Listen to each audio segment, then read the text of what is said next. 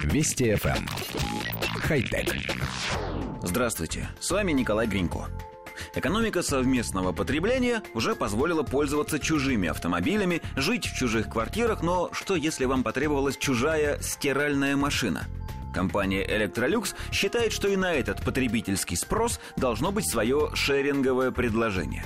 Генеральный директор шведской компании Йонас Самуэльсон рассказал о планах запустить Uber-прачечные – Электролюкс даст любому желающему возможность воспользоваться стиральной машиной совершенно незнакомого человека.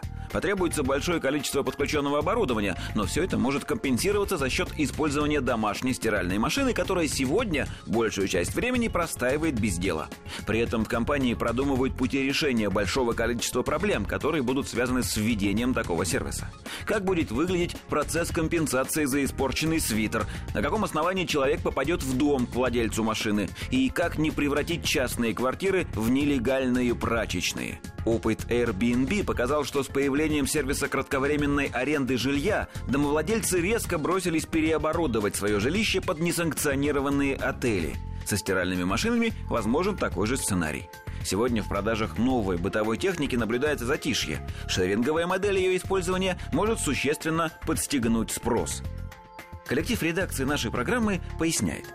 Компания Electrolux предлагает нам с вами зарабатывать, сдавая в аренду собственную стиральную машину. Не отдавая ее куда-то, а прямо на дому.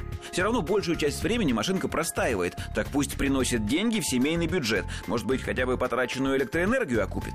Понятно, что в этой схеме огромное количество непродуманных моментов, и тех, о которых уже сказано, и других. Например, домашняя стиральная машина – это все-таки бытовая техника, а не профессиональная. Ресурс ее работы в десятки раз меньше, чем у машин, установленных в прачечных.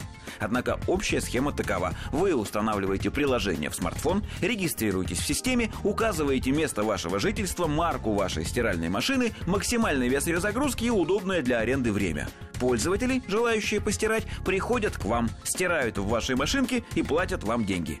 По нашему мнению, схема не жизнеспособна. Слишком много возникает вопросов. Может, стоит ее переработать? Сдавать в аренду что-нибудь другое. Телевизор, например, пусть приходят и смотрят. Велотренажер. А чего, он же все время без дела стоит. Кухонную плиту, ванную комнату или даже туалет можно при желании сдавать в аренду. Да что угодно, вплоть до зубной щетки. Хотя... Вести FM. Эм. Хай-тек.